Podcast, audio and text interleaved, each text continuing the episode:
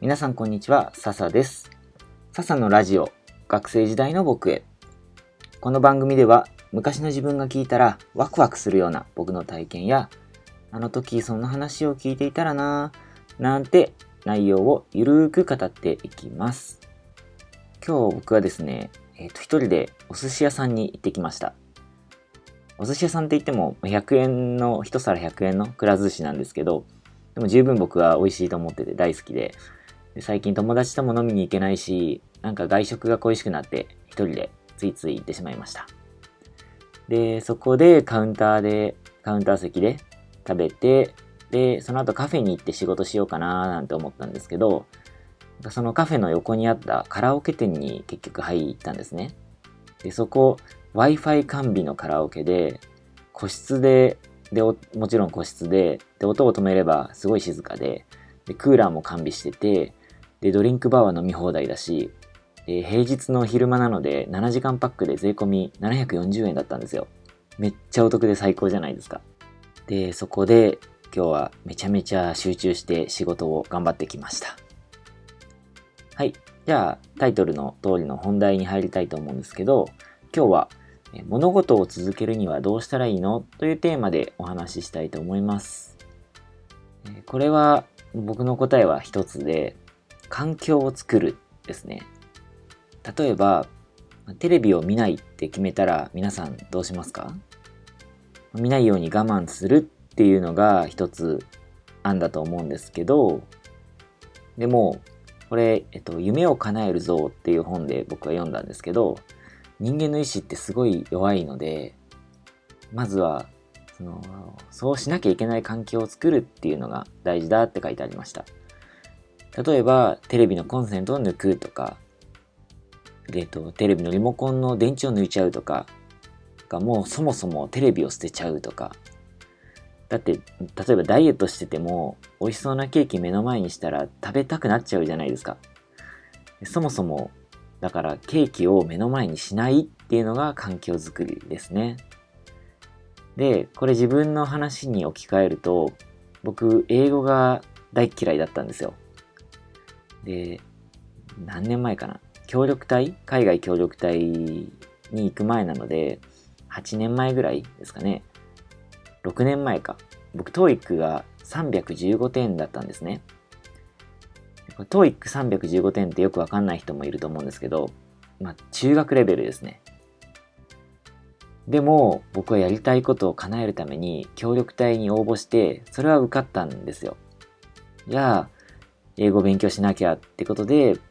どうするって考えた時に、1ヶ月間英語を使わなきゃならない環境に身を置きました。つまり、留学したんですね。フィリピンのマニラに留学したんですけど、最初、1週間目、来て2日目、3日目ぐらいの時に、僕、ま、ちっちゃい食べ物とか飲み物売ってるお店に行って、オレンジジュースが飲みたかったんで、オレンジジュースある？って聞いたんですよ。その時に、Do you have orange juice? って言ったのか、I want orange juice って言ったのか、ちょっとよく覚えてないんですけど、でも、それが通じなかったんですね。さすがに焦りました。だって、中学から10年以上も英語勉強してきてるんですよ。苦手とはいえ、そんなに長い間勉強してきたのに、全然僕は喋れなくて、通じなくて、すごい焦りました。でも、1ヶ月後、帰る頃には、日本に帰る頃には、結構喋れるようになっていて、英語の先生とフィリピン人の先生なんですけど、と英語で冗談言いながら笑い合えるぐらいに成長することができました。で、まあ続けるコツはって聞かれたら、そうやって環境づくりって僕は答えると思うんですけど、さらに楽しく続けたいっていう気持ちももちろんありますよね。いやいややってても全然面白くないし、楽しくないより、まあ、楽しい方がいいじゃないですか。で、僕はそこで目的っていうのが大事なんじゃないかなと思っていて、目標を持つっていうのも大事なんだけど、目的を持つっていうのもすごく大事で、僕だったら、協力隊に受かったから、パプアの子供たちに楽しくて分かりやすい授業をしなきゃいけない。っていうかしたい。で、パプア人とも仲良くなりたい。パプア人っていうのはパプアニューギニア人のことです。僕が協力隊時代に行ってた国なんですけど、なのでそういう目的っていうのがあったから頑張れたっていうのは一つありますね。あとは自分が納得したものを選ぶっていうことも大事かなと思います。いろいろ調べた中で僕が一番気に入った学校を選んだんですよ。で、あと今オンライン英会話もしてるんですけど、それも同じで2月から4ヶ月ももう頑張れてるんですね。で、人に言われて始めたこととか他人のおすすめで選んだものってなんか嫌になっちゃったりするんですよね、僕は。あのちょっと嫌なことがあると続それで続かなくなっちゃったり。でも、人に言われてだったとしても、それで自分で心から納得して、ちゃんと調べて納得して始めたとか、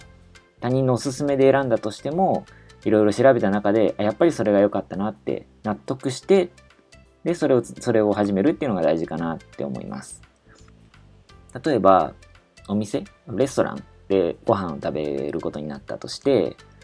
お店のおすすめを選んで美味しくなかった時よりも、自分で食べたいものを選んだ時の方が、なんか僕結構納得できることが多い気がしてて、でも、まあ、おすすめを選んで美味しかった時の方が満足度は高いかもしれないですけど、まあ、ちょっとそれ置いといて、自分で決めるっていうのは一つ大事、もう一つ大事、大事なことかなと思います。あとはですね、これ3つ目かな ?4 つ目になっちゃうのかなえっ、ー、と、小さな成長を認識するっていうのが、これもすごく大事なことだと思います。前もラジオでこれ話したかもしれないんですけど、話しましたね。他人と比べるんじゃなくて、昨日の自分とか、やる前の自分と比べるっていうのがすごく大事です。だから、周りを見たら英語話せる人いっぱいいるし、すごい自分より上手な人たくさんいるんですけど、でも、昨日の自分よりも先生といあのいっぱい喋れるようになったよとか、えー、この授業を受ける前よりも覚えてる単語の量が10個増えたよとか、1個でも増えたよとか、なんかそんな風に自分の、まあ、ちょっと前の自分と比べることでで、自分に成長を感じられたらいいんじゃないかなって思います。でこれは、あの、前にやっぱラジオで話したんですね。えっ、ー、と、自分に自信を持つにはどうしたらいいのっていう回で話したので、詳しくお話ししているので、よかったら聞いてみてください。はい。ということで、今日は、えー、物事を続けるにはどうしたらいいの？っていう、えー、テーマでお話をしました。その質問に対して僕は4つ今回答えを言いました。まず1つ目は環境を作る。2つ目は目的を持つ。3つ目は自分で決める。4つ目は他人じゃなくて自分と比べる成長を感じるっていうことでした。はい。では、えー、今日も最後まで聞いてくれて本当にありがとうございました。よかったらぜひ他の回も聞いてみてくださいね。それではまた次回。またね